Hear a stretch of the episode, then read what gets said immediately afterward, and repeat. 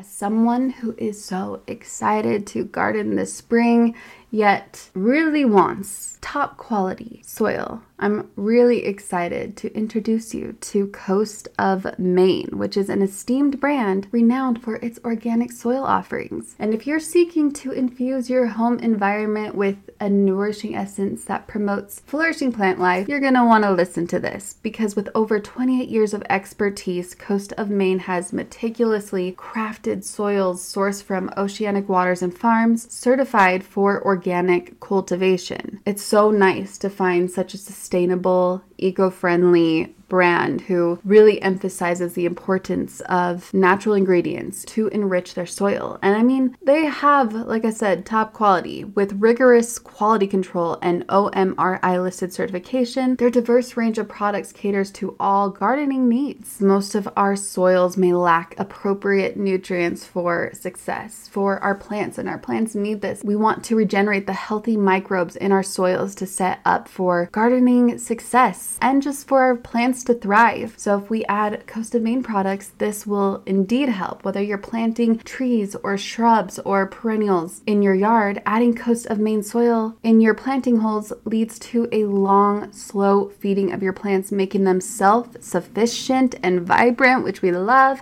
Let's say you want a vegetable garden.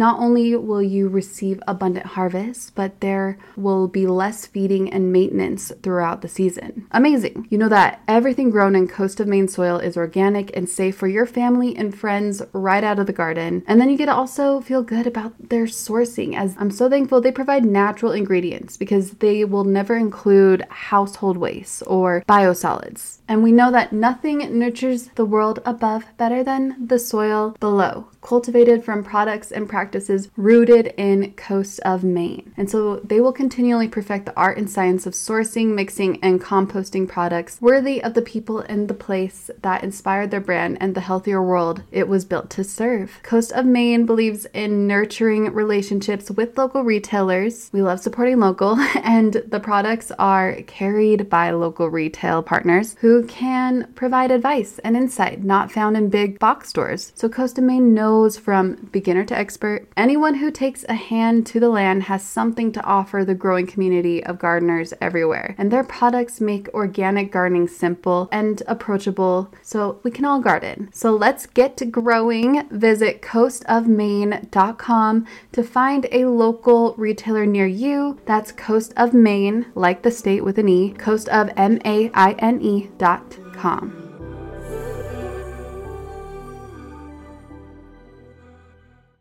I'm all about that fuss free glam. Give me makeup that's versatile and feels like air on my skin and has ingredients that love my face, that's good for my face you know, clean ingredients. And don't even get me started on mascaras because I do want them bold and lengthening.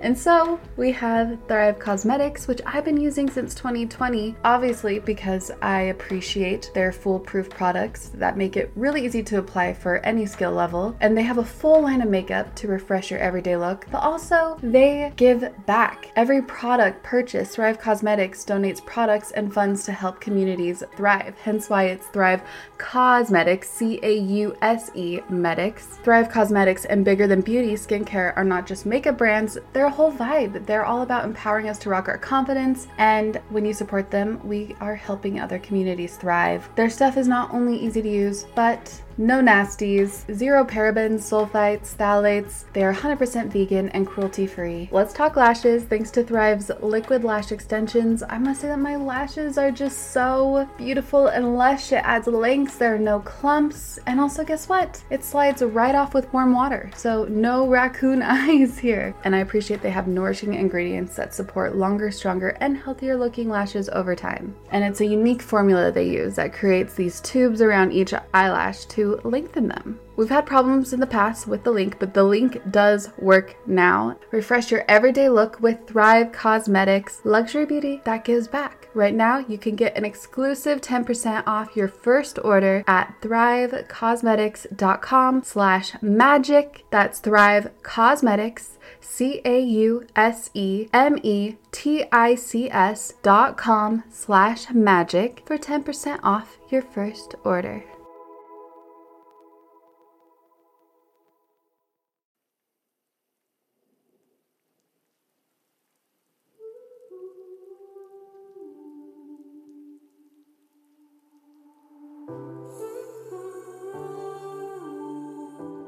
I truly believe that at the core value of this, and at least at my core values, which I hope that resonates to everyone that's listening, love your neighbor as yourself.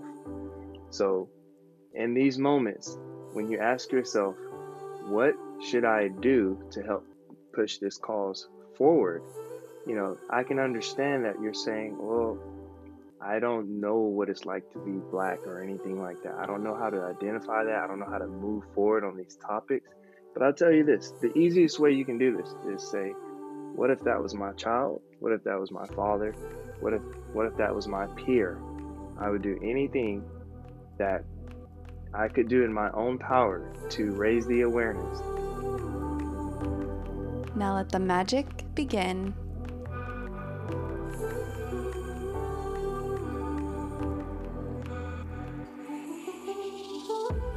Hello, hello, Njima. Njima Yumis. It's Raquel. I know, I know the world is so heavy, so heavy right now. And this episode, of course, going to continue the conversation, this conversation that indeed needs to be had. However, this conversation does have a lot of light in it because today I bring you my friend Cash aka Cash Got Wings. You may be familiar with him, perhaps from his own page, or perhaps from seeing the very muscular dude that Kristina, Fully Raw Kristina, always posts. As you know, Kristina is one of my best friends, and I have gotten to know Cash a little bit over the years, here and there, just a couple of FaceTimes. But this was our very first one on one, full on, deep conversation and we dive into a variety of topics from his experience as a black man in this country, his experience with racism, how we can continue to approach the BLM movement, and the manipulation that the Matrix has prevented our progression over the years, you know? He also emphasizes being clear with our intention in approaching conversations about this and also we talk about other things too, such as his beautiful, beautiful relationship with Kristina. I seriously could not picture her with anybody else. He's amazing for her. I tell him why, you'll hear why, but I just love them together, and I can't emphasize that enough. And we also talk about being vegan, his experience as a vegan, and finding the vegan diet that works for you. Keep in mind, he's a high performance athlete, so his might be slightly different than the one that perhaps if you're a vegan, the one that you prefer, or if you're interested in starting a vegan diet, he has a lot of great tips for you there. But this entire conversation comes from a place of love and emphasizes that and love in thy neighbor. And after the conversation, I was like, oh my gosh, he's just, you can feel he's just so full of light. And so when you see him and Kristina together, it just all makes sense that they are soul mates, if not twin flames. they are on a similar frequency, no doubt. You know, that phrase is pretty diluted, right? People, especially in the spiritual community, throw love and light all over the place. And now it's almost mocked, like, oh, this is so love and light. And I hear it mocked all the time, which I understand. I understand. You know, it can be a little cheesy. However, true love and light, not the fairy tale, but true, authentic, real love and light, you can feel that in the vibration as he articulates his experience and his observations because he wants us to perceive all of this as well from a place of love and light. And you can actually feel that authentically because that's the type of energy he holds. And he is excited to also hear from you. I know some people like to shy away and not to reach out because you know, people assume that everybody gets bombarded, but we really don't. And we really love to hear from everybody. So, of course, reach out to me and also please reach out to Cash. And his Instagram is at Cash Got Wings, which of course is in the show notes. Also, what's in the show notes is today's sponsor, Skillshare. You'll hear more about Skillshare in the episode, but in sum, Skillshare has tens of thousands of classes online for you to enhance or dip your toe into a brand new skill, a variety of skills. I mean, I'm talking starting your own business, writing your own book, beginning to draw illustrations, there's a variety of classes for you. Try out Skillshare two months for free when you go to Skillshare.com forward slash your own magic. That's two months full free. Skillshare.com slash your own magic. Now, I'm keeping this introduction short as this episode is long, but it is worth it. You'll be at the edge of your seat. So, with all of that being said, I believe it is time to let the magic begin with Cash Got Wings.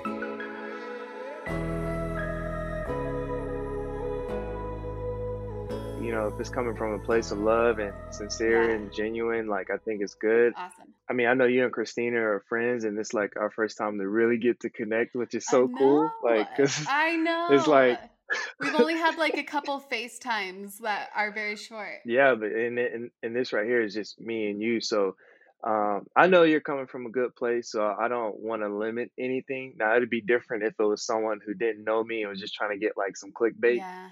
Uh, but I don't want to limit this flow that we have. So I think I think we're good to go. Yeah, I appreciate that. I'm so excited and I'm so honored and happy to have you on and just have yeah, this one-on-one time with you and yes, we'll flow. We'll flow. But first, I'm going to start with the very first question that I ask a lot of guests is what lights you up right now? Uh, what lights me up right now is, uh, you know, just the possibilities of what the day can bring.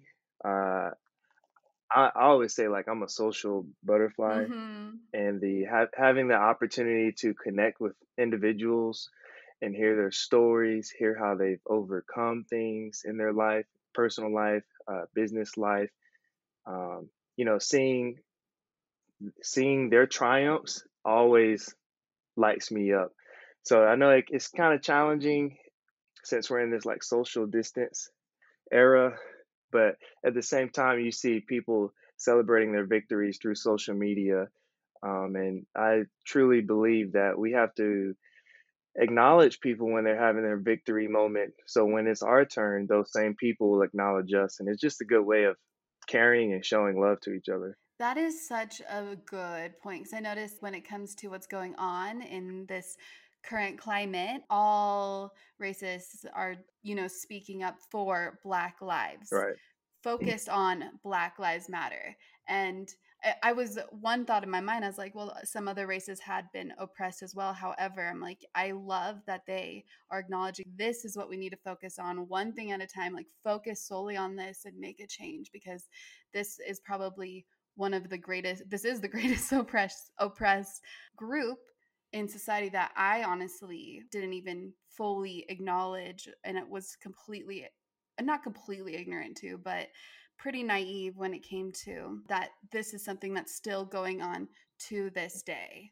And so i'm so glad that like everybody even even amish people Yeah. are coming out there. And that's that says a lot right there. Yeah, for sure. I was uh, just talking with a lot of my peers and friends and my family members, um, my mom and her sisters, and you know, when we, as an African American, when I reflect on the civil rights movement, you know, that was just a movement within America, and in this time frame right now, the world came together and said, "This isn't right. We want justice," and um, that leads me to say that this moment ha- already has the potential, and if not, has already passed the potential of being bigger than the civil rights movement because it's there's so many nationalities who are standing with the African American community.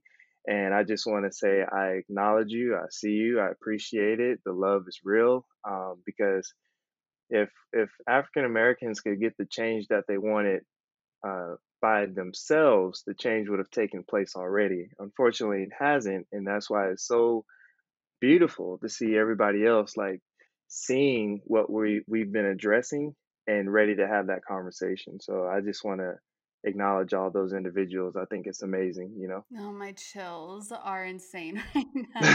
They're like all It's over so real place. right now. It's so real, wild. By the way, right now Yeah. I'm in a very dominant white culture. I I live in Utah. Well, I was grew up in Utah.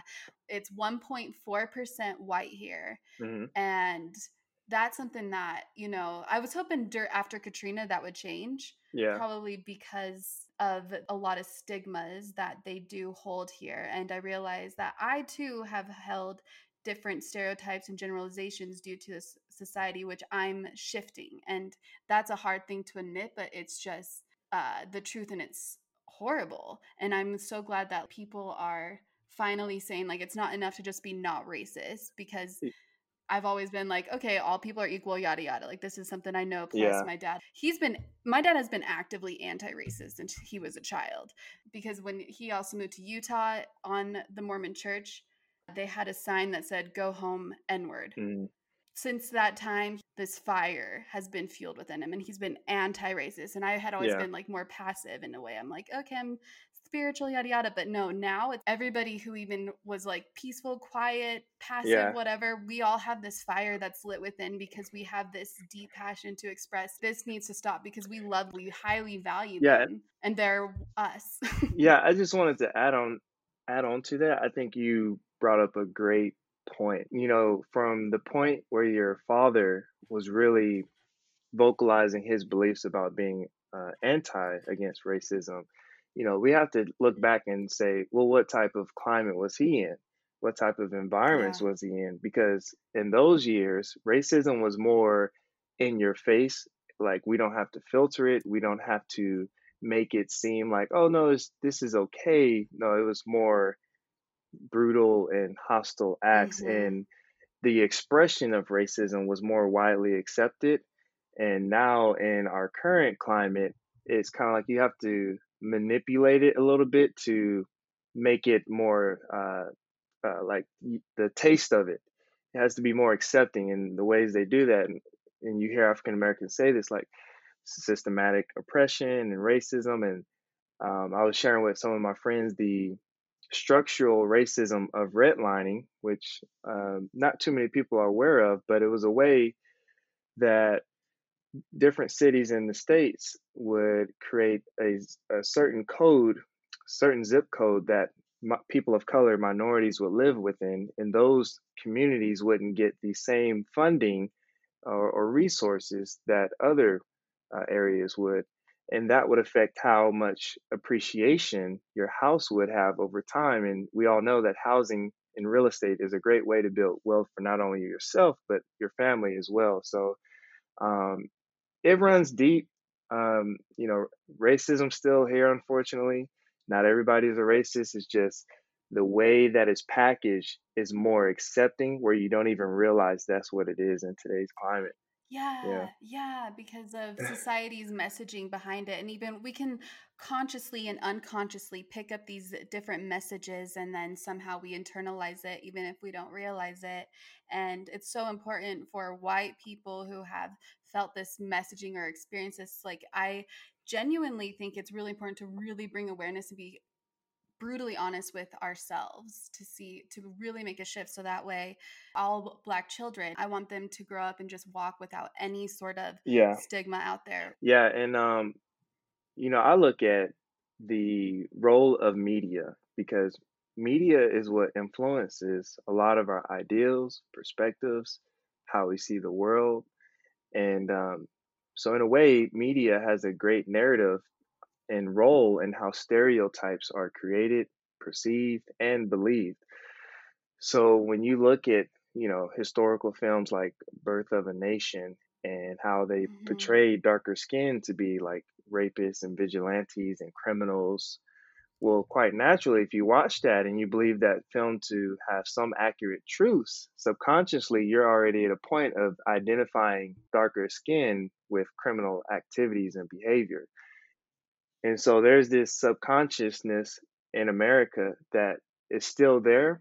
And like you said, if you take the time to just kind of like self reflect and just understand that this is another human, this is another person who, you know, in a lot of cases would fight for me and assist me in um, whether, you know, I was being oppressed or if I was being uh, mistreated, you know, I, I think our communities, whether it's just a, a white community and a black community, i there's a lot of friendships within those communities and a lot of great um, relationships where people would really fight for each other. It's just unfortunate that there is a good percentage of people who want to hold on to these previous beliefs of that just because your skin's darker, you're inferior to my race and things that go down that rabbit hole, you know? Yeah. And again, I'm so glad that this is becoming vocalized again in our society because people might subconsciously, like we've been talking about, hold these beliefs and they might think, what's wrong with talking about white supremacy? Or what's mm-hmm. wrong with talking about all lives matter at this time?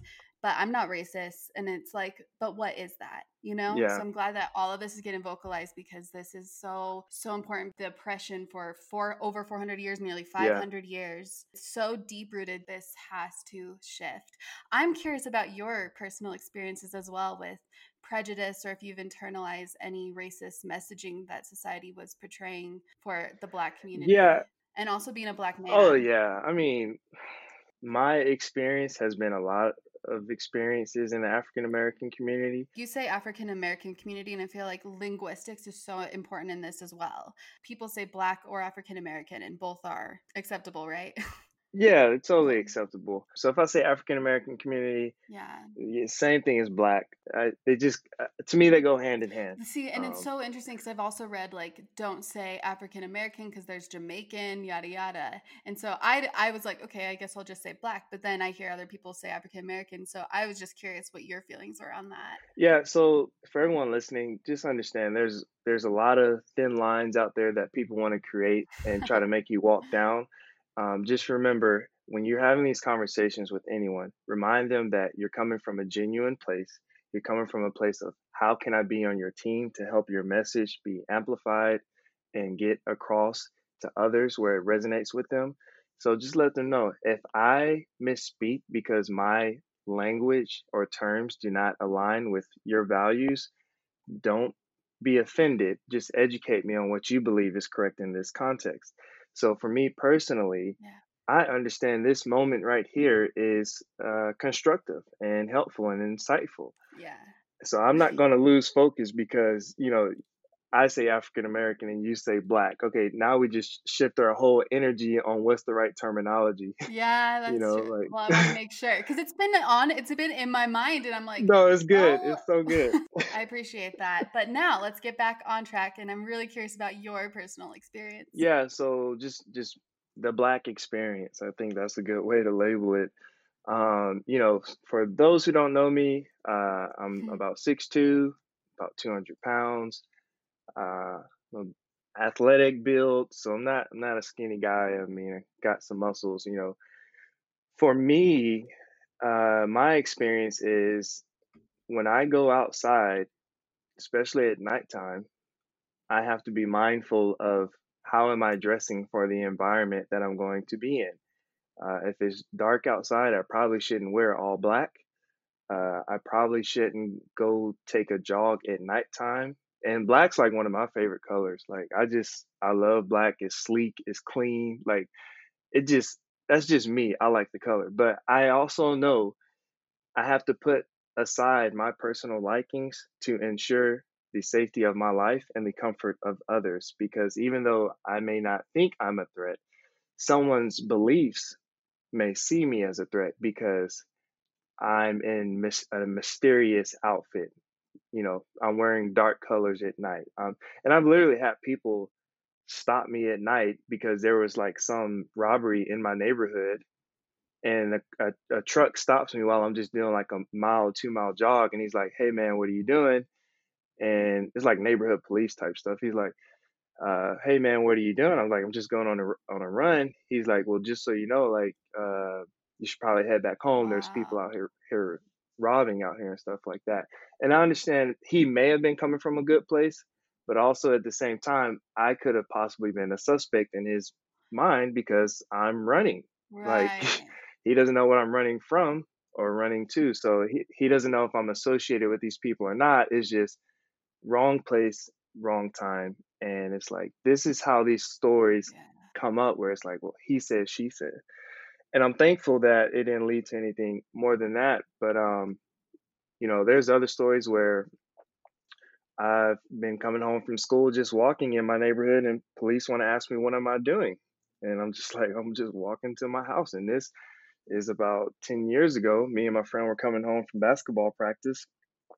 And uh, this is something that stems from, if you look at the origins of like the police, the foundings of uh, policing, uh, it started with slave patrols, and the slave patrols were to make sure that any free slaves would get sent back to their plantation. So, as as the uh, slaves became freed, and they had to follow certain laws, which were under like the Jim Crow laws and stuff like that. If they broke those laws, you needed someone to enforce them. So the slave patrol transferred into the policing. So policing at the root uh, has a eye on people of color just because that's part of the origin. So when we look at police reform, I think that's a great opportunity just to to teach people not to see color, uh, don't judge or don't have probable cause because of color. Um, a lot of African Americans say I've I've experienced driving while black, basically saying when a cop car gets behind me, let me make sure that I'm doing everything right. My hands are at 10 and 2 and I'm not doing any fast movement, so I'm not looking for things in the car. You know, it's I mean, there's there's even stories where officers will say uh I pulled you over because the light above your license plate is out just to get you to pull over to see what else is going on in the car and you know, there's a lot more scenarios and stories, but I think that paints a general picture of the things that you have to take in consideration. And that's just in my personal experience. You know, there's situations in the workforce as well that goes on too. So it, it, it runs pretty deep, you know? Yeah. Yeah. And I even had two cops behind me on my way here to my parents' house to talk to you and they had their red lights on. But me, I knew that they weren't pulling me over. I just went to the side. I was like, okay, I'll let them go, do whatever they got to do. And I would probably, if I were black, be freaking out right now because of the history. I'm so privileged you know, yeah. to not have to have that worry. The fact that they'll find some sort of excuse to pull over. And see, if I do get pulled over, I've been pulled over many times. I'm like, oh, this mm. sucks. I'm going to have a fine and have to pay all this money. That's my only worry. Yeah my worry's not my life. For sure. Yep. I've had uh my cousin Sarah, she's um shout out to my cousin Sarah. She's Hispanic. Shout out Sarah. Shout out Sarah. She's Hispanic. She's on the Hispanic side of my family. And she mm-hmm. told me like when all this stuff happened and she called me and she was crying and she was like, you know, I've literally had the realization of how fortunate I am just because of like my complexion because she's been pulled over plenty of times. She says she's cursed at cops, she's been disrespectful and all kinds of stuff. And she said, wow. even in all those moments, I never worried about my life. And then she just had to put it in context of what Black African Americans go through. Um, and she just, I think, I think a lot of emotions was coming up for her, uh, maybe like guilt or you know anything that can kind of fall under that because not in one in any of those moments did she ever have to worry about am i putting my life at risk because i'm trying to resist getting a ticket wow. and uh, th- she just had that realization and uh, you know i think more people need to kind of have a moment of contrast between what would happen if this was the situation and we put someone of a lighter complexion and someone in a darker complexion, is it possible? Can we get the same results or would we have two different outcomes? Mm. You yeah. know? Oh, yeah. And I think that also um, matters where you are as well. I wonder, yeah. Uh, you know, you're in Houston. Mm-hmm. And that's actually another place where my dad witnessed, my white father witnessed a lot of racism because he lived there for a while and back in like I think the 60s or something or 70s, I don't know. And yeah. I'm sure it's evolved a lot today, but there's probably a lot of subtle racism that you experience too even though it's a, do you know the percentage the population of black people in Houston? Uh, I don't know the percentage, uh, but Houston is about we're we're pushing like five to six million people in this city. Wow. Um, it's, it's pretty, it's pretty big no, out here. That's so. bigger than my state. I'm serious. I think Utah has like two and a half million or something. Yeah. It's, what? It's, yeah, it's crazy. Wow. It's huge. but yeah, there's um even in Houston there's some subtle racism. I I tell my friends sometimes, I'm like, guys, I know you want to go out and celebrate your birthday or whatever, but there's a specific street in Houston. I won't I'm not gonna say the street name. I'm not trying to out anybody, Mhm. but I'm like, guys, you know historically you have to be in your Sunday's best dress to get in this place, Mhm. while other nationalities can be in cargo shorts and uh, flip flops. And in their dress code, it will say Mhm. no shorts or sandals. Wow. And, you know, there's just like, just these little subtle things. So I always try to educate and tell my friends, like, look, you're going to spend your money, spend your money where somebody actually wants you to be there. Don't Yeah. force someone to accept your money. Um, so to just clarify that, not all of Houston has this type of racism. There's just one specific street that I know for a fact because I've experienced it myself. And it's Mm. it's up and down that street. It's just like, you know, that's probably not the best place for us to be for African Americans to just socialize or try to force social interactions. Oh my God. Something that just came to mind as you were saying this and you didn't want to share the name because in my mind I was like, well, let's out them. You know, we got to bring awareness to this street. But then I'm like, wait, I know Cash and Cash's heart. You always come from a place of love and peace. Like you are not for the looting and rioting. You are, you want Yeah, everything to be just like love and peace. That's your deepest messaging. for sure. Because I see it as what we really need is laws in place to protect the lives of African Americans, to equip African Americans with the economic resources and having the uh, the opportunities to have access to those resources. It's, to me, I always feel like that's where the change starts because when people see your community as a community that has buying power, uh, that community gets respected. As in, I need to see what can I offer them because this may be someone on my buyer's list. Uh, so when you look at that, you look at it like from commercial real estate. You look at it from uh, maybe even churches, maybe even schools. Uh, money has a huge factor into a lot of these social injustices. So, you know, to me, sure, I know I, there's a lot of pain and a lot of uh, ideas of retaliation to attack these people, but attacking to me, in my personal belief, does not level the playing ground. To me, it's laws, there's uh, economic structure that actually gets us caught up to actually have a, a uh, to have a place in this race. Yes, I, I was listening Yeah, to um, Ibram X Kendi, I believe is his name. I hope I did not butcher that, but he talks a lot about anti racism and he really focuses a lot on also amending amendments and laws that do specify equality with people of color because if we don't have that, we innately just because of based on history turn to white people white supremacy in some way because it doesn't have that in there and people will argue like well if we put focus on that then that's just focus on inequality yada yada but it's like no we actually have to highlight this because the, of people's mindsets yeah, of inequality and so they might vote in the white person or yeah, something you know totally, totally. and that just continues the inequality in this world, subconsciously and consciously. Yeah, there's so many laws that need to be amended and put in place, I realize. Yep. And just to add to that, um, you know, once as a whole collective, we can acknowledge that there have been laws put in place to keep certain groups and nationalities, um, African Americans, uh, in place to limit the progress until we can hmm all agree upon that, you know, that's when we'll actually see change, when we can all agree upon that. There, there's an analogy uh, that is talks about, you know, the um, the experience of maybe let's say uh, let's say white America since this is the climate, white America and Black America, and some people say like, well, I'm white and I've had a hardship in my life hmm as well. And from the Black person's perspective, we're saying we're not dismissing your hardship.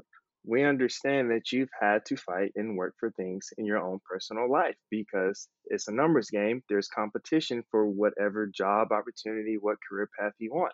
You have to fight for that all that Black America is saying is that if we use this analogy here, if uh, you have two fish in the water, in the river, and one fish is swimming with the current, that means you're flowing with the system that is going to assist you in getting to your point much faster because there's no resistance. You just have to keep swimming.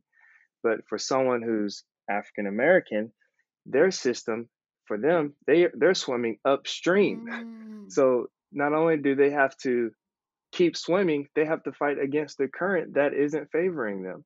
And I think that's the best analogy to understand what oppression is. You have beneficiaries of a system that just helps you move along, whether you're even putting in any effort.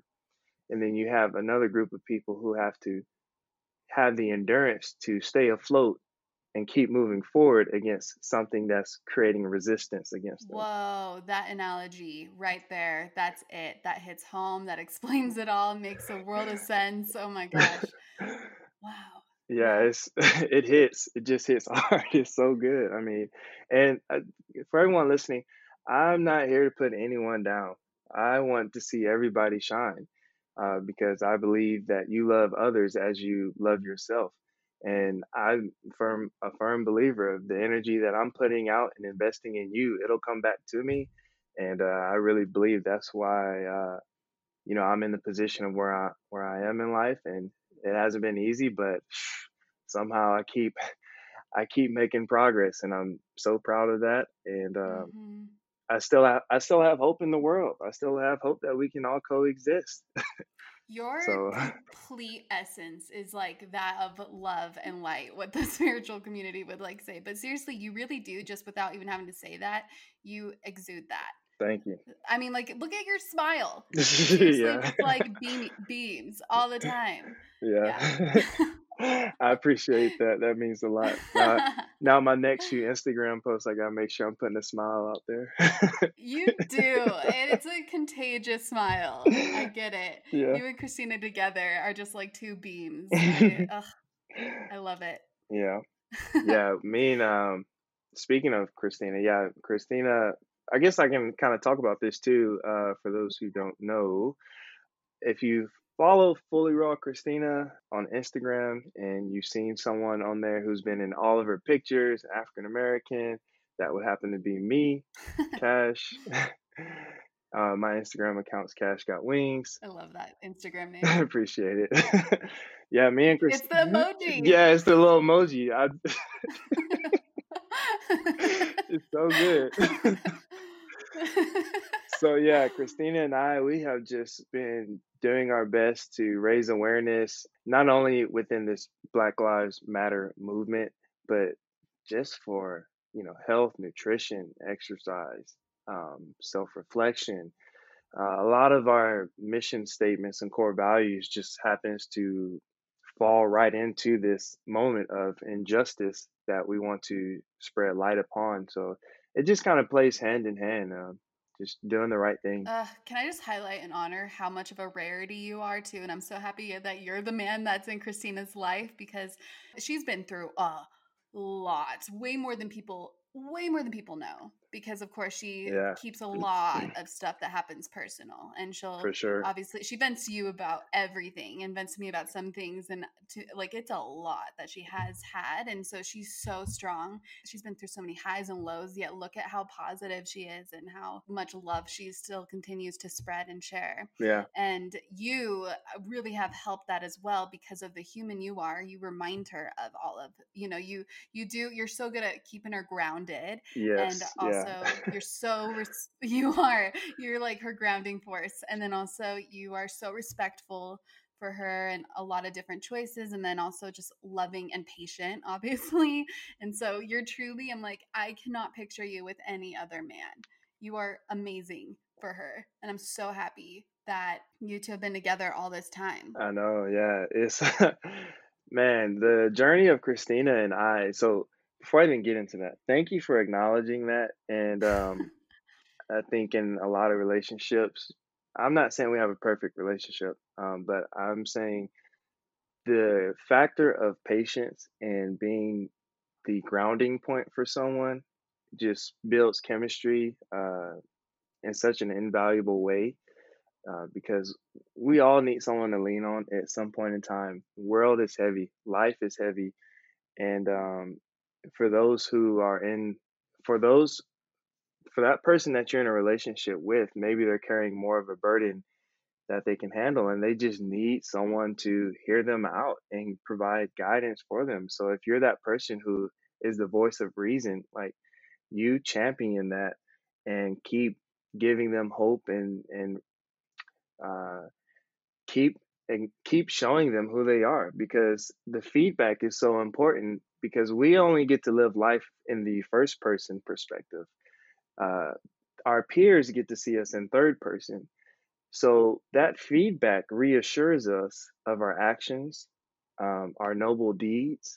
And it's so important that we hear that communication of how our peers see us. And that's one thing that I try to do for Kristina because she's definitely experienced a lot of uh, trials and tribulations. And sometimes we don't know who to go to. So if you have someone in your life uh, that can be that for you, or if you're that person for someone else, you just keep championing that because it is definitely an essential trait in any relationship. Mm, absolutely. You're so you both are so blessed to have each other. Like I'm so glad. I know God gave put you in each other's lives for a variety of reasons. And so yeah, yeah. witnessing this relationship flourish is amazing and you guys will see them doing more stuff together. We won't talk about that now but there are going to be some cool things. Yes. Stay tuned. Yeah stay tuned. Just want to tease them a little bit a little foreshadow. Yeah. Yomi short interruption just to share the magic of our sponsor skillshare which happens to be an online learning community that is offering you two months for free of their premium membership when you go to Skillshare.com forward slash your own magic. And why not, especially right now while we are all inside? This is the time to explore new skills and deepen existing passions, getting lost in the creativity of whatever our soul is guiding us to, and trying out many different classes from Skillshare. You can stay inspired and express yourself and even connect with a community of other creatives and like minded beings on Skillshare, which is phenomenal. There are those that are interested in writing, writing poetry, writing scripts, digital illustration, painting, and there's many different classes on those kind of arts. I know a lot of people, a lot of yomis have been taking Skillshare to learn more about photography, especially as more people are creating their own platforms where Skillshare also has classes on helping out with that, like podcasts and YouTube, yada yada. So it doesn't hurt. It's two months of premium membership for free. Join Skillshare by going to Skillshare.com forward slash your own magic. Yep, free. That's Skillshare.com forward slash your own magic. And now on with the show.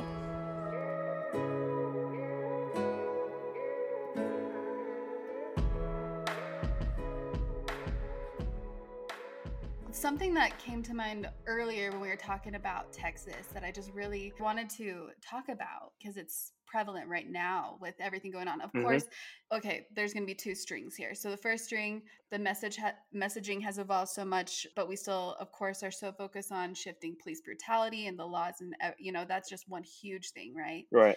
But something else that just recently has been a huge message is about the Confederate flag. Now, the first time I saw it was when I was in Texas last year in March at a retreat. I saw a Confederate flag. It was outside of Dallas. I mm-hmm. got triggered. I, w- I was sickened. I was offended to see it because we I've never seen one in Utah, surprisingly.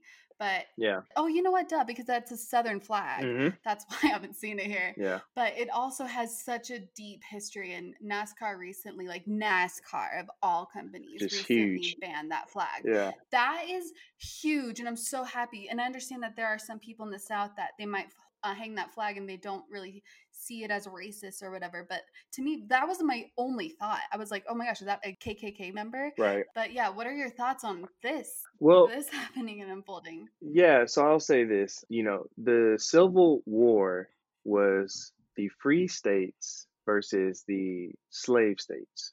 Um, that's where you get the Union versus the Confeder- Confederacy. Um, the Union prevailed, which means the Confederacy lost.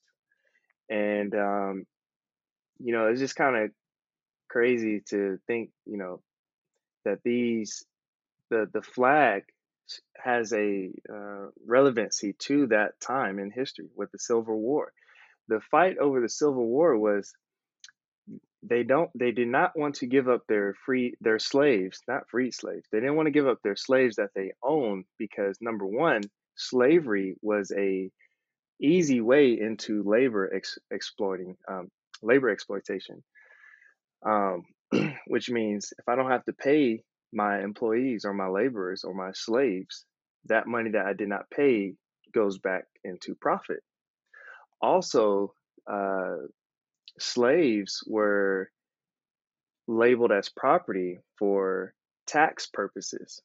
So when you have property, um, you can you can when you file your taxes, there's a way to receive deductions or um, uh, it's a way to navigate the tax system that benefits you. And a lot of people in real estate do that today. Uh, when you look at appreciation and depreciation and stuff like that. So there's a lot of economic structure that these states wanted to hold on to their slaves because uh, picking cotton and sugarcane and whatever else they were doing, that's not easy labor to, to do. So that's one of the primary reasons why the Civil War took place. So when that took when that war took place, they're literally fighting to keep African Americans in bondage. And so to me, that flag, I know people say it represents their history. Well, okay. It's almost like you're acknowledging that you're a support of racist ideals and beliefs because the most pinnacle point in that flag's history was when you took a loss to the Union. Mm-hmm. Yep. so I'm just like, why would you even vocalize this? Yeah. You know what it stems from. Um, so yeah, I, you know, I wouldn't say that I get triggered by this the flag, and hear me out on this, because just my experience being black in America, I haven't felt what my ancestors have felt, but I, I share this with my friend. Um, I said, you know, people people can say you act just like your mom or your dad without you even knowing them, seeing them, but their peers who have seen them can say you act just like your mom and your dad. And I preference that to say uh, there's something in our DNA that passes down behavioral behavior, it passes down trauma, it passes down just the brutality. You know, there's a lot of pain that's been passed down through just my biological makeup. And it's not that, like I said, I'm not triggered. It's almost like I've become numb to it because for 30 years of my existence, nobody was ready to have the conversation of what racism is. And I've experienced racism in middle school. I've experienced it when I worked in Vidor, Texas. Um, I've experienced it in a lot of places, but I had to, and most, a lot of African Americans have had to do this. We silenced our own pains, pain points for the comfort of others because no one was ready to have that conversation. And that's why in this moment right here, just to be able to express everything that I've gone through and a lot of stories that are very similar to mine that other African Americans have experienced, this is like a moment of relief. You know, when you have like all this suppression built up, thankfully, I'm not someone who lets it just get so heavy to where I have to attack someone but I can just talk it out and get it all off my chest, and that's probably why I'm so long winded. I didn't even realize you're just yeah. I just, but yeah, I you know, like I said, it's not that I'm triggered. It's almost like I'm I've, be, I've become numb to it, and but now this moment is so relieving because now it's like I can take the pressure off and just let everything just flow in a way that's acceptable and easy to hear to to actually get this ball moving that we can actually make some real change It here. must be, I was thinking about that. It must be such a relief because for a while, people were probably just not really listening because they didn't think it was an issue. I'm not to lie. I genuinely, I'm ashamed of myself for admitting. I know that people don't like to hear expressions of guilt because, I mean, that puts the, myself in the position of the victim, which it's not the case at all. But I didn't think it was that big of a deal. It's like there's, Yeah. you know, we're just going to naturally change people's mindset as we evolve, yada yada. As we, you know, our consciousness expands, it will just naturally happen. But I'm like, Yep. wait, that's not fair for people that are experiencing it right now. And so the more people that are speaking up and saying something that they are not going to stand for it any longer, that is such a key. And Yeah. notice how loud other communities are expressing this for their love for the black community to finally lift this off your shoulders. Yeah, for sure. I'll say this with the uh, so I, I don't believe you're trying to make yourself a victim and anyone else Mhm. who's in this situation. Um, I I know it, it the context to that really matters because you can't just brush everyone with a broad stroke. Um, but me knowing you, I know you're not trying to play a victim role. And there's other people who's in your same shoes that are just really in shock by like how can we still be here in this situation? Mhm. And I'll explain it like this. The narratives, the media, the history books have all been manipulated to say we have progressed. I mean, you can look at American history. They'll say January 1st, 1863, Abraham Lincoln passed the Emancipation Proclamation, slaves are free, Yeah. yada, yada, yada. We're all happy. hmm And it's like, wait a second, hmm we skipped like 10 chapters. hmm Yeah. Not everybody was just happy. Uh, a lot of slave owners weren't happy about that. And that might be one of the reasons why Abraham Lincoln was assassinated because you're affecting people's bottom line. You're trying to free slaves, and that's making me money. Yeah. You Oh, know? absolutely. So, you, absolutely. so you know, I would I would preference this. You know, there's a phrase that I believe: if you knew better, you would do better. And unfortunately, this situation has manipulated the mindset, the eyes, um, the way we perceive things. It has manipulated us and a lot of white Americans to make them believe that we have actually had progress. So when an African American says we haven't had progress, you know, for someone in the white community can say, well, what do you mean? Don't you see we have this, this, this, and this? And it's like, no, you're seeing it from their perspective. Come get in my shoes Mhm. and see it from my perspective. So, you know, I don't want people to feel like that they're ignorant. You know, it's not it's not that you refuse not to know. It's that you've been manipulated in believing something that wasn't true. So I just want to put that out there just to save space for people to not like take on this huge Mhm. emotion of guilt. You know, I understand a lot of white Americans, their ancestors have been a part of this problem, and you may be a beneficiary of the problem. It's just our generation is the the conversation at the table is race. Um, so it's like now we have to be adults here and see each other, see where we're coming from, to move past these, uh, move move past this. This is something we just seem to not be able to get past, unfortunately. Um, but this is the topic at the time. This is the topic at the table. Um, you know, it's not you specifically. It's just here we are for the mistakes of our past, and this is something we have to address. I um, sorry for being long winded. I, I told my friend. Do not apologize. Everyone is, first of all, it's a podcast. You're allowed to be. This is a long It's conversation, but yes, so good. I, It's so good. I love this. I'm at the edge of my seat. I told my friend, I said, what America needs to realize is that there was three people, three groups of people that started in the beginning. There was your Native Americans, um, your Europeans, and your Africans. And I said, hmm one person was already here, two people moved in together, and one per, hmm one group of people chose didn't get a choice in moving. And I said, so we all we were basically moving buddies, you know, Europeans and African Americans. We were uh, moving buddies. Yeah.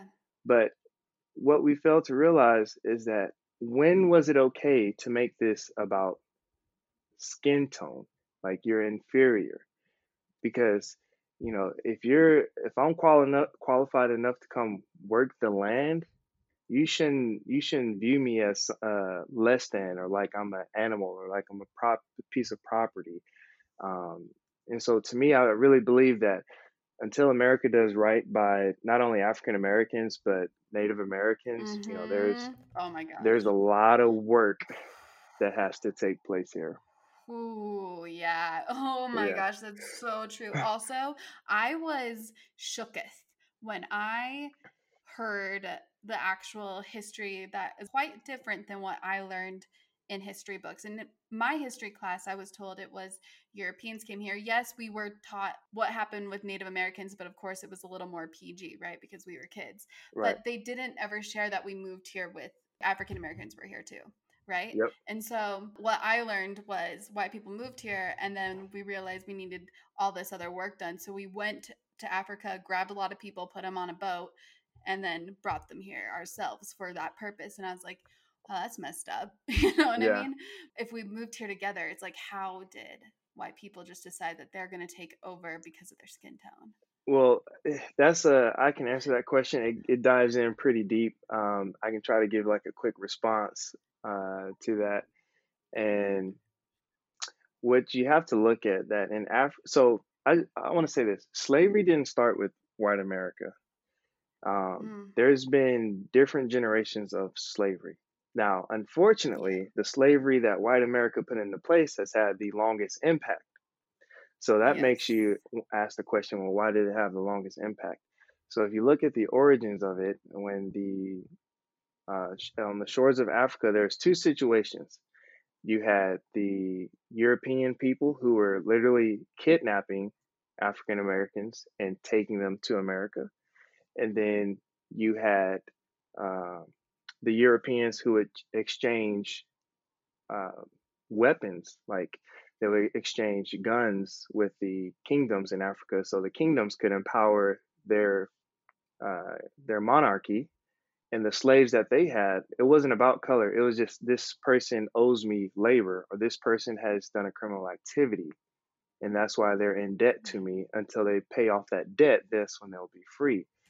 But when it moves to America, a lot of the Christian values, when you look at the Christian values that European were already accepting of, they had to figure out if we're preaching Christian values and these people here catch on to that, how can we keep them as slaves and still keep our Christian values? Wow. And at that moment, that's when it became about skin color. Mm-hmm. Because anyone who's a religious person, like I'm a Christian, mm-hmm. we all know that God doesn't choose one nationality over the other. Mm-hmm. And if you look at, you know, the origins of Jesus, he may not be as black as me, but we know he's from a climate that produces people of color. Yep. So that right there, you know, that kind of gives you an insight of how this thing became about color because they had to separate the freedoms that Christianity pr- provided but had to keep a group of people in a position that they felt less than. And that's why they say you're three fifths wow. of a human. This doesn't apply to you. Wow. So it, it's just a huge rabbit hole. oh my gosh. And also, when I did start waking up to certain things with historical context, I recognized how much in our history books we learned that wasn't necessarily right on point. That definitely yeah. placed a rose color lens over a lot that happened. And so, yeah, thank you. Oh yeah. Oh my gosh. That was so good for so many people to know. As you know, again, I'm from Utah and it's a predominantly Mormon state as well. And my dad, so he remembers the time. Man, I really don't want to butcher anything, so I'm not going to say dates whatsoever. But what I do know is that they were about to be evicted as a church, the Mormon church, because they wouldn't allow colored people in at the time, right after Martin Luther King, so late 60s, right? Mm-hmm. And then, so the president came uh, to the people of the church and he was like, I had a vision that we're all equal and we got to let our black brothers and sisters in and yada yada. I thought that was yeah. so interesting that that happened. And it's only been such a short time, but the evolution of that church, I just want to acknowledge like they've really, yeah, started to evolve more, which is great. And I love that it just shows even people that were so deeply in it 60 years ago, very short yeah. time ago, you know, now how fast like people start to evolve, which is great, but it's still in there and it's still in their system and it's still in their minds and it's still in their culture. So, yeah, yeah, I'm glad that this movement is happening to shift that. And you were talking about ancestral like in your blood that you probably still feel this because your ancestors had experienced this. And that's one thing i think it's so important for people of color but also white people that perhaps their ancestors were slave owners. And so in our blood we need to you know do things to shift this and there's some sort of grounding techniques but also just inner work that we can do in order to really really make a difference within our vessels so we don't pass it on to our children. For sure. Yeah. Yeah. And of course, it's great. We're doing macro things, we're donating, we're pro- peaceful protesting, we're signing the petitions, we're making a difference in our system, hopefully, yeah. which I believe we are. But it's so important to do the inner work. Do you have any guidance on how we can start going about this?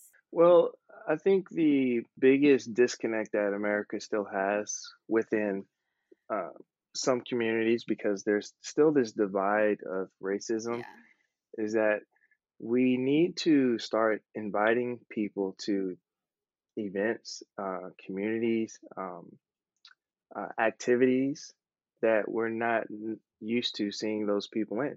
For example, I do yoga, and at the studio that I go to, occasionally, maybe on every uh, blue moon, there's another person of color, like specifically African American. And if we don't, we, we have to start diversifying these environments because I've met so many different people business owners, doctors, real estate agents just through yoga who are of other nationalities um, white, Italian, uh, Jewish, whatever the case may be.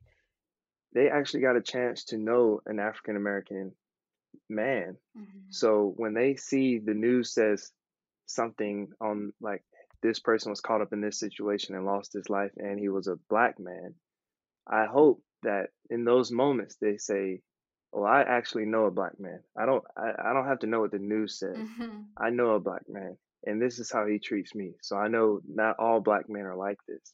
Mm-hmm. But for for the world to actually get to that point, we have to have an open invitation basically meaning having a warm welcome to say, you know, hey, I wanted to extend this invitation for you to come to my gym. Let's do some CrossFit.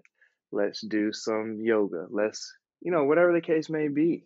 You know, you take your ideals or your activities and invite someone who doesn't look like you to go ahead and start making these relationships happen because that's where the unification starts where we get to know each other and we can say, you know what, I see you as a person. I see your pain points. I'm here for you. Whatever you need, I would like to help you move through it.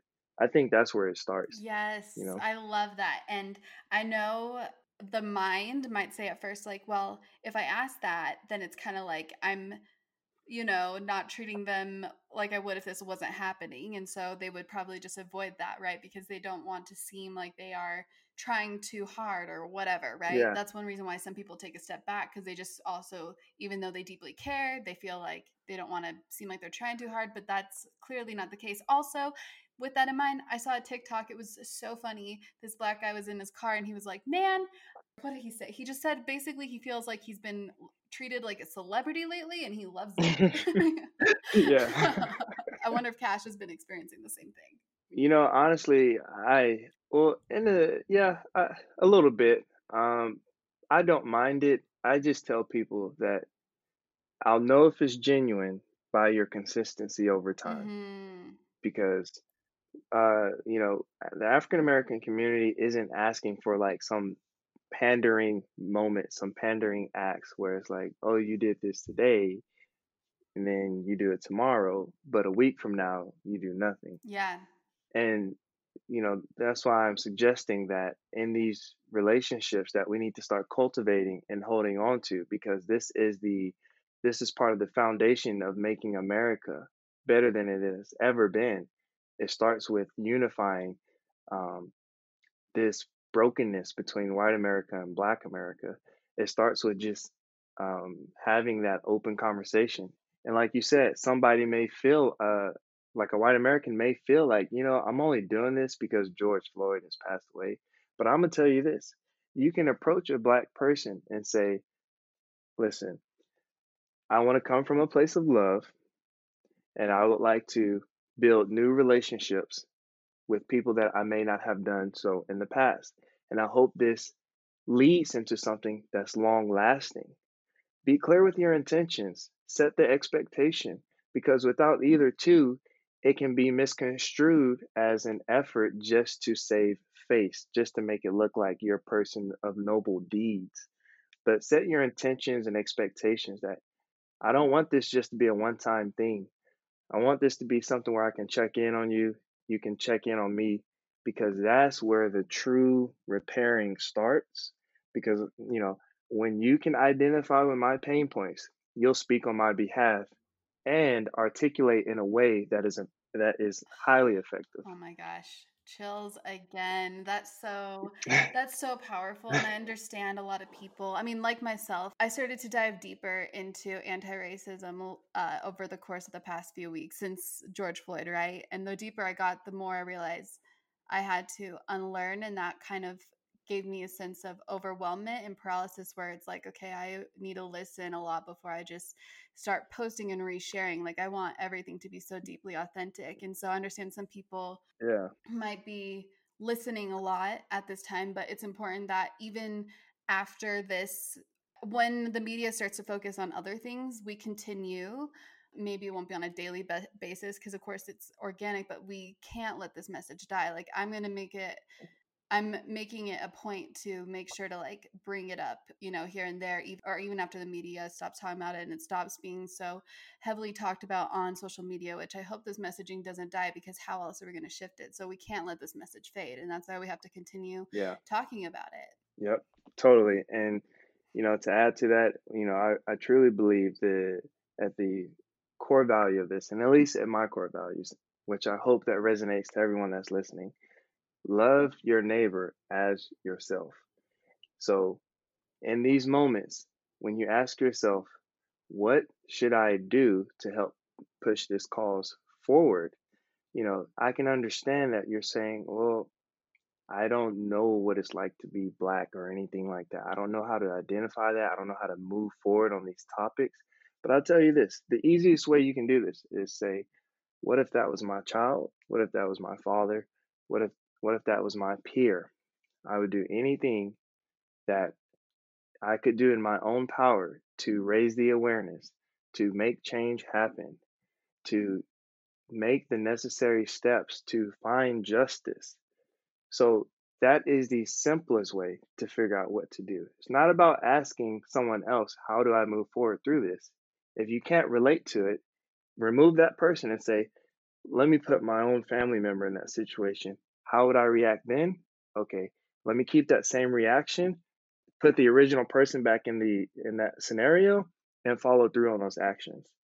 That's really at the core value, at the basics, the the basic fundamental of unifying, coming together and fighting for each other because we're all human. And I know in our generation, Raquel, I'm pretty sure you've had the opportunity to have great experiences with African Americans, I've had some great experience with white Americans, and they check on me, and it's it's they were checking on me before George Floyd passed. So I know there's some great white Americans out there. Like, let me make that clear.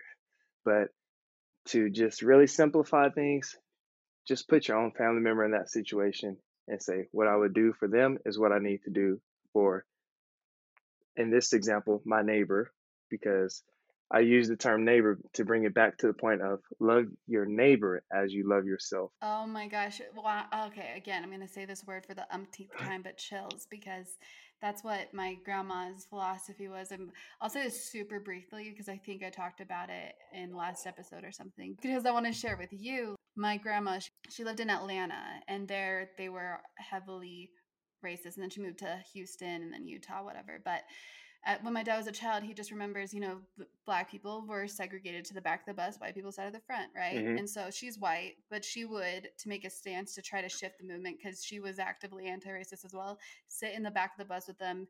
She would get, I mean, people did not like her for that. The bus would sometimes not move for the longest time, but she was just really trying to make a statement. Or I don't know if you know this, but right after the Martin Luther King thing, you know, laws were starting to be changed. They would throw, uh, let's say a black person got hurt and you know right white people were driving the ambulance while uh, paramedics were also racist so mm-hmm. uh, this gets me like worked up because i just can't believe this would happen but um, i didn't share this story but there was a this is just one of the examples one that really got me was this black man he was his arm was run over by a roller coaster mrs mm-hmm. army's bleeding and uh, she, you know, called the ambulance to come, and then she just made sure to. She couldn't get in the ambulance, but she just made sure to follow them, and that she made a point that she was going to be behind the ambulance because she knew that there was a great likelihood they would just throw him out and let him die. Wow. And so and so she just like she was super active with that and before right before george floyd i kept feeling her and i've never really felt her presence before i kept feeling her and she kept coming to mind i was on i bought ancestry.com to learn about her. Like i was just i don't know I was fascinating. And then the george floyd thing happened and i was like whoa.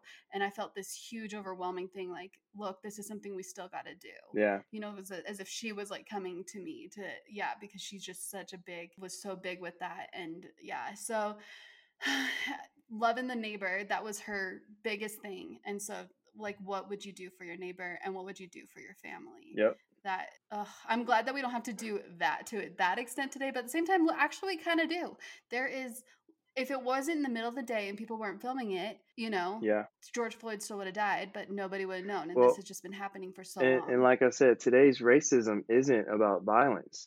That's the tricky thing. No. See. Yeah, it is violence, but then there's also, but more so, not so much. Yeah, and that's that's the tricky thing is like we react because we see bloodshed or we see life being taken from from someone. Yeah. Um, but you know, there's we like we addressed earlier. There's things that's just kind of in front of us, but we're oblivious to it because it's not affecting us directly. Yeah.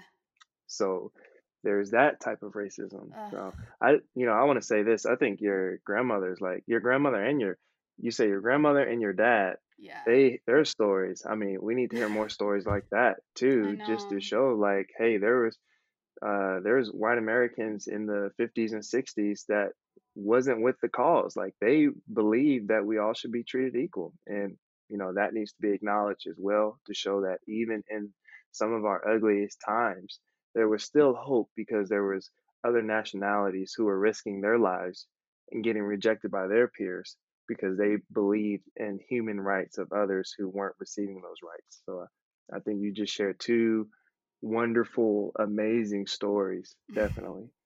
Oh my gosh, I want to cry. it's so good. It's so good right now. Like, all this is gold. Uh, and I also yeah. want to, I don't know if you still have some time because I want to talk about some of the other messaging that you, aside from everything going on, uh, do you mind shifting to that or do you have any other messages you want to share? With this? Uh, let's let's just keep pushing forward. Whatever you bring up, I'll uh, definitely don't mind talking. I don't have any time constraints. Uh, made myself available for you today. So ah, Cash, you're amazing. yeah, well, I mean, you're deeply passionate about a lot of things that a lot of the, the listeners are passionate about too, like healthy food, vegan food, and yep. fitness and yeah and i know that you've had quite the journey figuring all that out and navigating and so do you have any advice for someone that's starting on that journey and how to keep going? Yeah so within my journey in itself um, of tra- transitioning into the just the vegan lifestyle yeah. there was challenges because number one just the cravings. I know. you know. yeah the cravings are so real and so what you mm-hmm. have to figure out is what you have to figure out is what do I enjoy that's vegan that will curve my cravings. And you have to say, okay, well, in my community, and no, I'm not referring just to me being as a black person, but I want you to apply yeah. this as well. You, I want you to say, in my community, in the household I grew up in, what foods did I love the most? New York steak. Yeah, you, you say I love this, I love this, when, and et cetera, et cetera, and you say, well, how can I make that vegan? The seasonings that I use with, on the food are those seasonings are they vegan? You know, and so if you can get the seasoning right and apply it to uh, plant-based proteins and veggies and potatoes, you're that much closer to craving to curving those hmm cravings. And to me, I think that was the missing link um, that I wish I had sooner because I just, you know, me being black, I love a lot of seafood. hmm So Cajun seasoning was just really big for me. And uh, now I'm kind of making like vegan jambalayas, vegan dirty rice, uh, What? stuff How like that. amazing. I know, right? I'm like, man, I've come a long way. Like I can, I can do this. l- that's amazing. Also, it's amazing too because Kristina is extra healthy vegan, right? Like she's like pure wholesome foods. for But sure. I'm kind of like you where I also need to have a little bit of the like I eat beyond meat and stuff. You know what I mean? Yeah, same, same as me. yeah. But I think that's something that people can take and apply, especially if you're like, oh, I want to go vegan for two weeks. Um, before you go vegan for two weeks, you know, just start mapping out what you like and how can you make those recipes that uh, just kind of hit those cravings that you may have. A lot of a lot of people have cravings for salty foods, so you have to take in consideration. You know, if you go vegan, you may not your your sodium intake's not going to be the same, so you're gonna have to figure out how do I make this apply or meet a level that just you know curbs my appetite and stuff. Yeah. Yes, absolutely. And then and then I think it's so important to not have to go quite extreme until you're ready. And then maybe when you go ex- Yeah, for me, I went very extreme or I was I I eased into it and then that led me to being pretty extreme. And some people stay consistent with it because that feels good for them. For me, it made me want to like get, back into eggs for a bit or whatever. hmm And I was like, okay, this doesn't resonate anymore either. So instead, I'm like, okay, I just need to find a balance with this vegan for lifestyle sure. for me, and that and that is for me personally. A lot of people don't see it as restrictive; they find it as freeing, right? To be able to just eat these pure, wholesome food, whatever. For me, I'm like, I want to be able to add a little more, and that's just a personal thing, like yourself as well. Yeah, And I think that's so important to do, like to honor what works for you, because all that matters is the main message, right? yep, yep. Uh, yeah, I think you hit the nail on the head. Finding your own personal balance. You know, is it eating more fruit? Is it more veggies? Is it more maybe like some processed vegan uh, foods? And also just figuring out um, what restaurants have vegan options as well, because sometimes you may not feel like cooking every day, and you're gonna need just a quick vegan yeah. option just to get you through to the next day. So these are things you got to take in consideration. Um, also, if you're new and trying to transition, if you work uh, out in the field, outdoor sales or whatever, be sure to have fruit with you. Fruit has a lot of carbs that can help uh, help you get to your next meal. So never leave the house with an empty backpack. Stack it with some fruit or something. like, Abs a 100% greatest lesson right there. yeah, that's a pro tip right there. Yeah, that's a that's a necessity pro tip right there. I love that. yeah. Do you feel like there's been a mental shift or just a spiritual and mental and emotional shift since you went vegan? um, I think. Or have you always been like this love and light? Well, so I'm not perfect. Um, no, it is. you know, I'll No say that. that. I'll, I'll say that like my philosophies have kind of always been the same. Um, hmm because I grew up, I've grown up in the church. I started off in a private school uh, till fourth grade, and uh, my mom would usher on Sundays, and she would do two services, so I would get church twice on Sunday. So it was a lot of church growing up uh, for me. But I will say this: um, my my mindset on just the intake from my physical body has changed because now I'm understanding that you know what America says I need it's not necessarily what I need. I can alter, I can figure this out if I just you know supplement this with more pea protein or whatever proteins that's plant based and get the right amount of uh, get the right volume for that. I'm like, okay, I'm just as good and um, less drawbacks. You know, you don't feel like the bloating. You don't feel that you need to go to sleep after you eat. Um, so it was more so, yeah, it was more so just like the physical shift because for me, I'm looking at a performance standpoint because I'm always trying to lift weights, run track, play basketball. So that's what changed for me is like, you know, I don't need to eat like heavy piece of chicken to go perform at a high level. Like I have other options to make this even to make this possible with minimum drawbacks, if any drawbacks. That's amazing. Yeah. So good to hear. And it's uh, somewhat recent for you as well. So the fact that you've been so you've just been thriving with it and that's such a nice thing to witness and see because a lot of people have a stigma with it like you can't be such a great performative athlete or strong or physically built in a certain way if you don't so i think that you've been a great example of that. Yeah definitely i've uh i've managed to keep my weight um that's awesome. lately i've been closer to around 200 205 before before i went vegan i was like more so closer to 210 215 it was like a lot of water weight a lot of inflammation yeah. um, recovery uh, the recovery times took longer stuff like that and now i'm down to like two between 205 200 is like a good range of where i'm at now but i've been maintaining it uh you know so for everyone listening i've been vegan i'm kind of close to like a maybe like a year and a half and Amazing. consist consistently being vegan because it's been like three Yeah. months here, four months here, but consistently I'm like eight months eight months in now. Um, Ah, so amazing. yeah, so now with this like second or third time around, I kind of like I know I know what I like, and you know I just add new meals once I learn them, stuff like that. Add new meals as I go, and it's not that hard. I mean, you just need to know what your taste buds and your body prefers. Um, getting to juicing, I love juicing. That that carries me. Yeah, juicing is like You're Kristina's boyfriend. Juicing is my my thing. So good. it is. It is. I 100% agree. And you know what I just realized we just have to brush up on, and we can talk about it for however long you want, but this is so important because your dad passed away six years ago. yeah. And I'm sure this time every single every single year is not easy with everything going on as well. How are you feeling? Yeah, so you know, I, I want to say this like, you know, sometimes we we do the milestones of like hmm one year, five year, ten year, but uh, and I don't really kind of like talk too much about the passing of my dad on my Instagram, but you know, this year I felt like it was necessary just because Yeah. June in itself is just like a real heavy month uh, for a lot of us, but for me specifically, like it's a heavy month hmm because you know my dad passed away June 9th.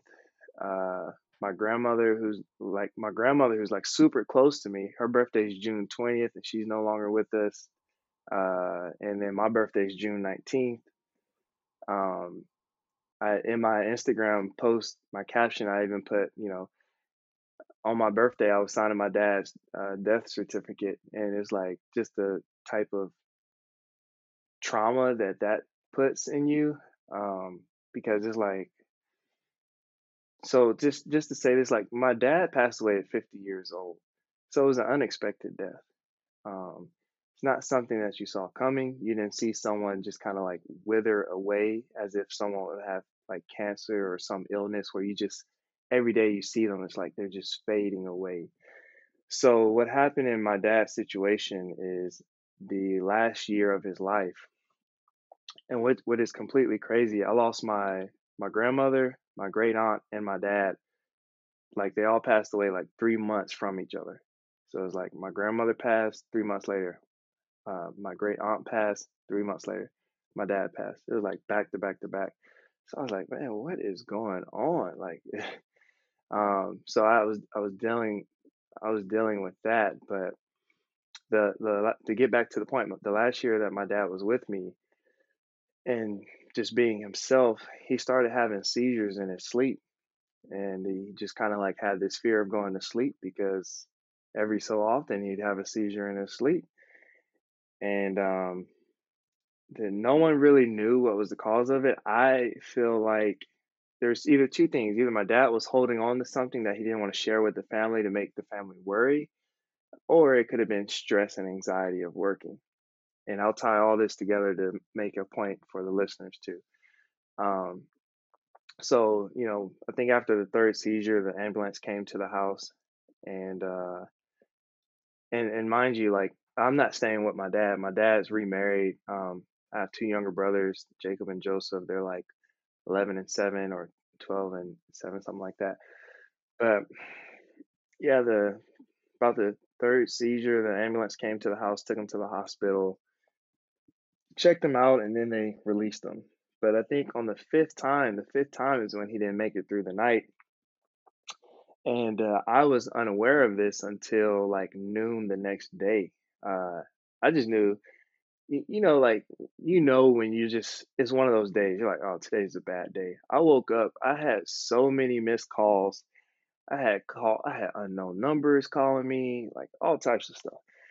So there was this number from Louisiana that called. I didn't know the number. Um, can't recall who it was, but there's like, have you heard from Monica? And that's my stepmom, and they're and they're like, uh, there's like she hasn't told you, and then she's like, oh, uh, Oh well, you know what? Let me call you back.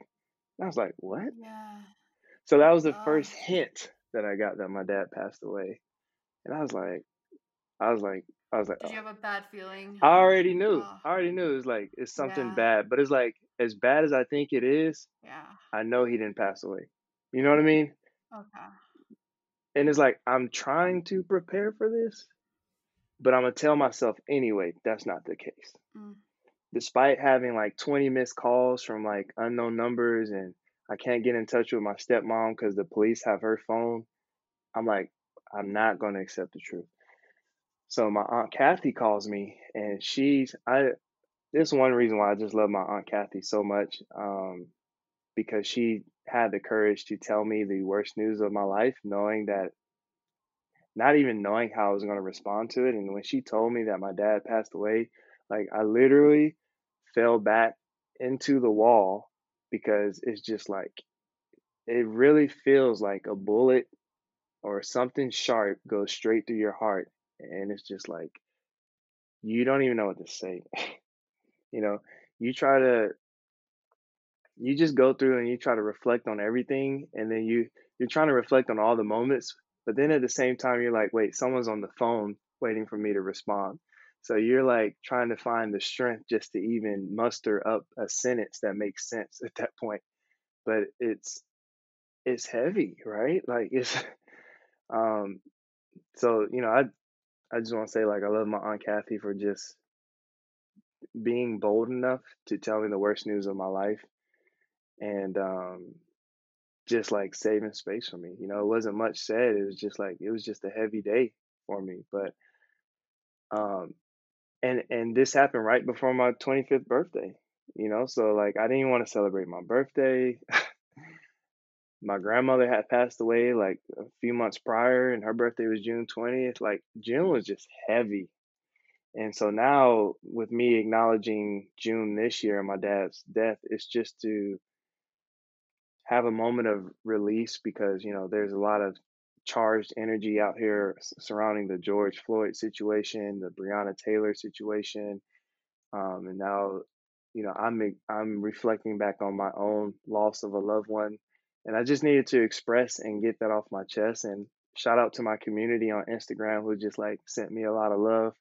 I know like you guys may seem like just little profile pictures, but I know it's real people behind the behind the text and everything. So that really meant a lot. But to to wrap this up, I just want to say that you know I experienced the shock of death, and it tried to take me down, and somehow I still managed to find strength to get up and be a person of love.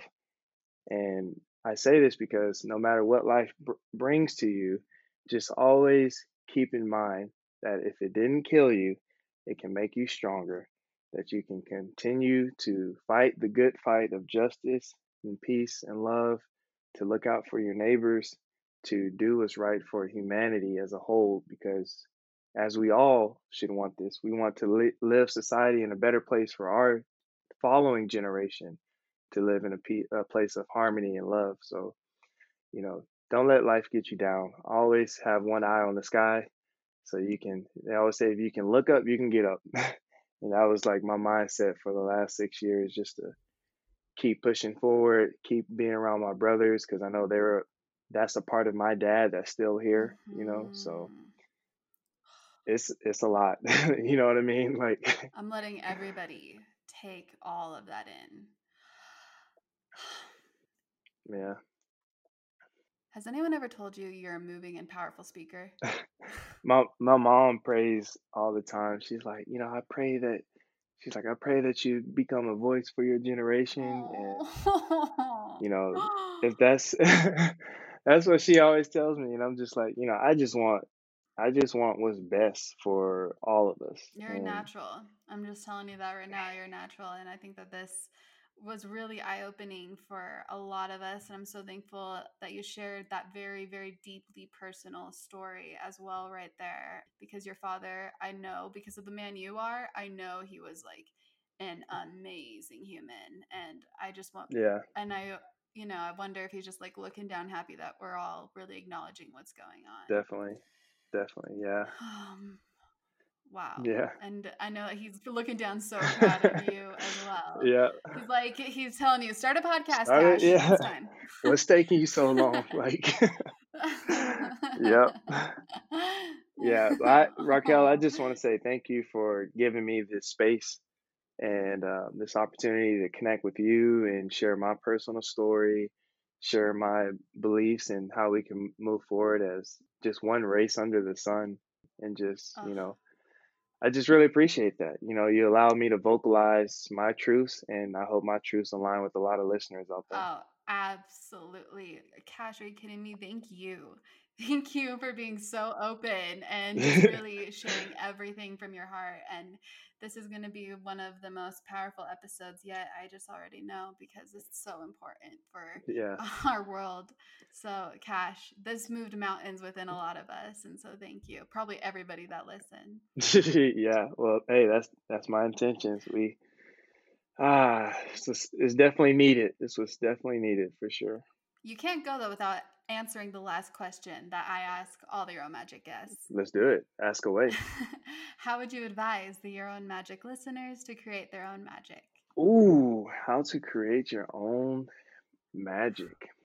Well, I'll say this. You know, the first question is asking yourself, what is the world that I believe in? What is the world that I can see myself existing in? Because in our current climate, there's a lot of pain, there's a lot of trauma, there's a lot of guilt, there's a lot of statements of saying, I'm ignorant on this subject. So the question I would say is, what is the world that I want to live in? What is the world that I want my children and future generations to live in? So you ask that question to yourself and you reverse engineer. You see what the world is today and you write out everything that you see wrong from your own personal viewpoint. And you say, what can I do to create change in these situations, scenarios, environments? And I think that's where the magic starts. To me, the revolution starts within our hearts, and then we amplify that into the world. So I hope that makes sense. I hope that is well communicated and you can write out these ideas and philosophies and beliefs and you just go out there and be loud with your truths. You don't silence yourself. If you're fighting for what's right, never turn off the volume. Just be loud about your truth. That's the magic right there. Yes. Oh, golden. I swear you were just so, yeah, you were just a great message right there. A great messenger. yeah. Where can everyone connect with you? Yeah, so that's a great question. Um, so my the platform that I'm on the most frequently and lately I've been messaging and responding to like all my followers. Even if you don't follow me, you can send a message like let's chat. Um, I love that.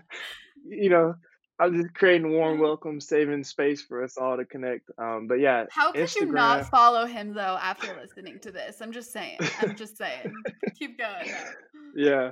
So um Instagram.com forward slash cash got wings. Simple as that. Um, I have a YouTube channel as well. I don't have much content on there, just one video, but when uh, the situations of my life change, I'm in a, like a transition period. Uh, I'll have so much stuff ready to share with you guys. It's going to be a wonderful ride. So, um, but yeah, if you want to connect and talk, go to the Instagram link, Cash Got Wings, and uh, you can send me a message. Say, hey, I heard you on Ra- Raquel's podcast, so I know where you're coming from, and then we can just pick up the conversation from there. I love that. Please do. Oh my gosh, yes. Uh, Cash, thank you again so much. I'm so glad we got to have this one-on-one time. Yeah, so good. It's, it's, like I said, it's so necessary. I think this conversation provided a lot of healing too. As you know, seriously, within myself, and now also within so many others that are going to listen to this. Yeah, totally, totally. Yomis, that is a wrap. That is a wrap for this episode. I hope that something spoke deeply to you, expanded you in some way. Please let me know if so. You can catch me on Instagram at Raquel Mantra. I spell Raquel a different way than most, so you can see the spelling in the show notes. Or hang out with the Yomis, the like minded, very conscious and expansive and helpful souls on the Own Magic Facebook group, especially a place to turn to when it comes to, well, whatever you're going through.